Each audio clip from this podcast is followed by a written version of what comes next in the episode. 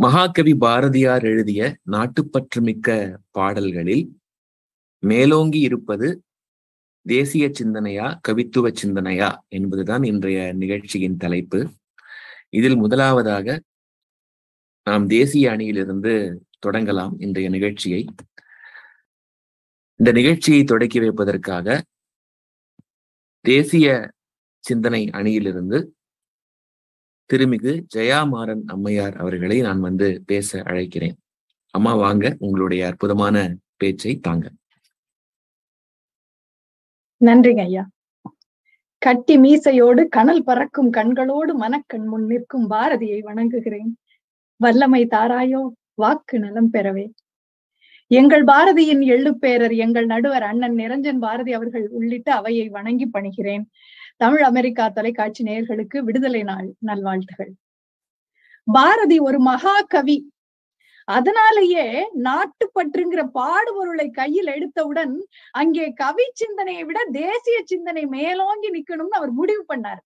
ஏன்னா அன்னைக்கு நாட்டினுடைய நிலைமை அப்படி இருந்துச்சு. எப்படி இருந்துச்சு? பாரதிய சொல்றார்.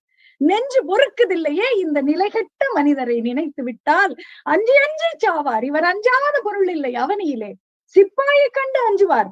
ஊர் சேவகன் வருதல் கண்டு மனம் பதைப்பார். எப்போதும் கை கட்டுவார். கொஞ்சமோ பிரிவினைகள். அஞ்சு தலை பாம்பென்பான் அப்பன் ஆறு தலை என்று மகன் சொல்லிவிட்டால் நெஞ்சு பிரிந்திடுவார். ஆத்திரங்கொண்டே இவன் சைவன் இவன் பக்தன் என்று பெருஞ்சண்டையிடுவார். கஞ்சி குடிப்பதற்கிலார். அதன் காரணம் இன்னதென்ற அறிவும் இலார்.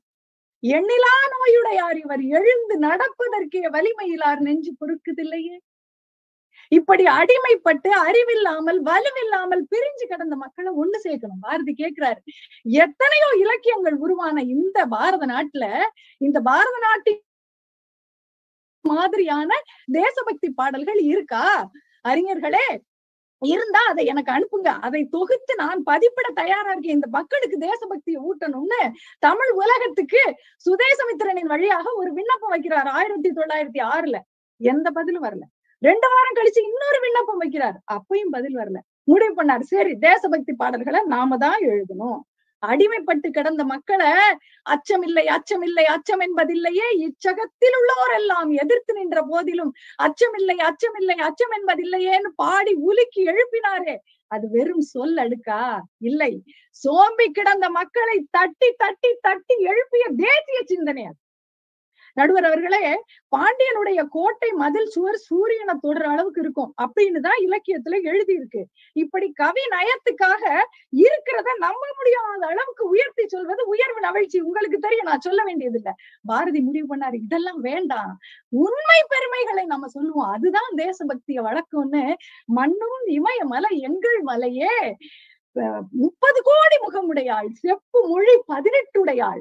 யாமறிந்த மொழிகளிலே தமிழ் மொழி போல் இனிதாவது எங்கும் காணோம். யாமறிந்த புலவரிலே கம்பனை போல் வள்ளுவன் போல் இளங்கோ போல் யாங்கனுமே கண்டதில்லை உண்மை. வெறும் புகழ்ச்சி இல்லை என்று சொல்லி உயர்வு நவிழ்ச்சியை கவி நயத்துக்காக சொல்லப்படும் உயர்வு நவிழ்ச்சியை தள்ளிவிட்டு உண்மை பெருமைகளை சொல்லி நாட்டுப்பற்றை வளர்த்தாரே அது தேசிய சிந்தனை.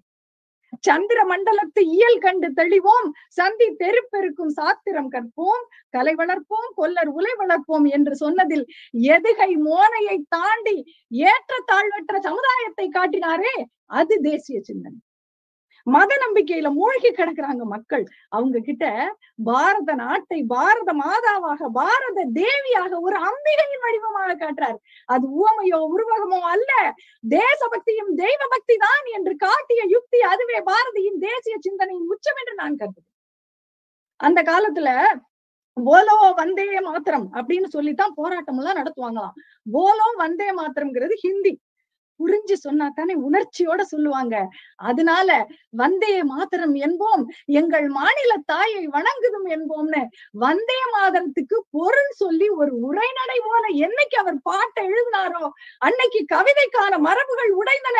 பாரதி புது கவிதைகளின் பிதாமகனானார். வந்தே மாதரம் வீரிய வாசகமானது. தன்னுடைய வசன கவிதைகளால் கவனிக்கணும். தன்னுடைய வசன கவிதைகளால் மக்களை குடியாட்சி கொள்கைக்கு தூண்டிய அமெரிக்க கவிஞர் வால்ட் விட்மனை பாரதி பாராட்டுறார். பாரதிக்கு தெரியாதா? எளிய மக்களிடம் நாட்டுப்பற்றை வளர்க்கணும்னா அங்கே கவித்துவ சிந்தனையை தாண்டி தேசிய சிந்தனை வேண்டும் என்று பாரதிக்கு நன்றாக தெரிந்தது. அதனால்தான் அவருக்கு இருந்த தேசிய சிந்தனை அவருக்கு இருந்த தேசாபிமானம் அப்படியே மக்களுக்கு கடத்தப்பட்டது. எந்த அளவுக்கு?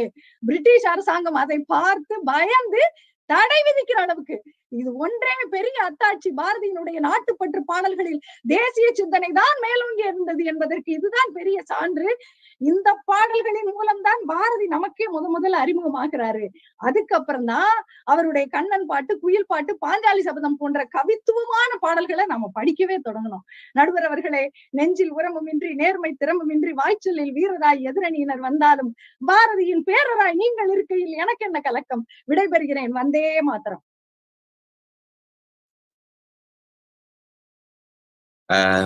ரொம்ப சிறப்பா இருந்தது. உங்களுடைய சுருக்கமான இந்த அழகமா அழகான பேச்சு. சுருக்கமாக இருந்தாலும் ரொம்ப வீரியமாக இருந்தது. இப்போதான் வந்து போட்டி சூடு பிடிக்க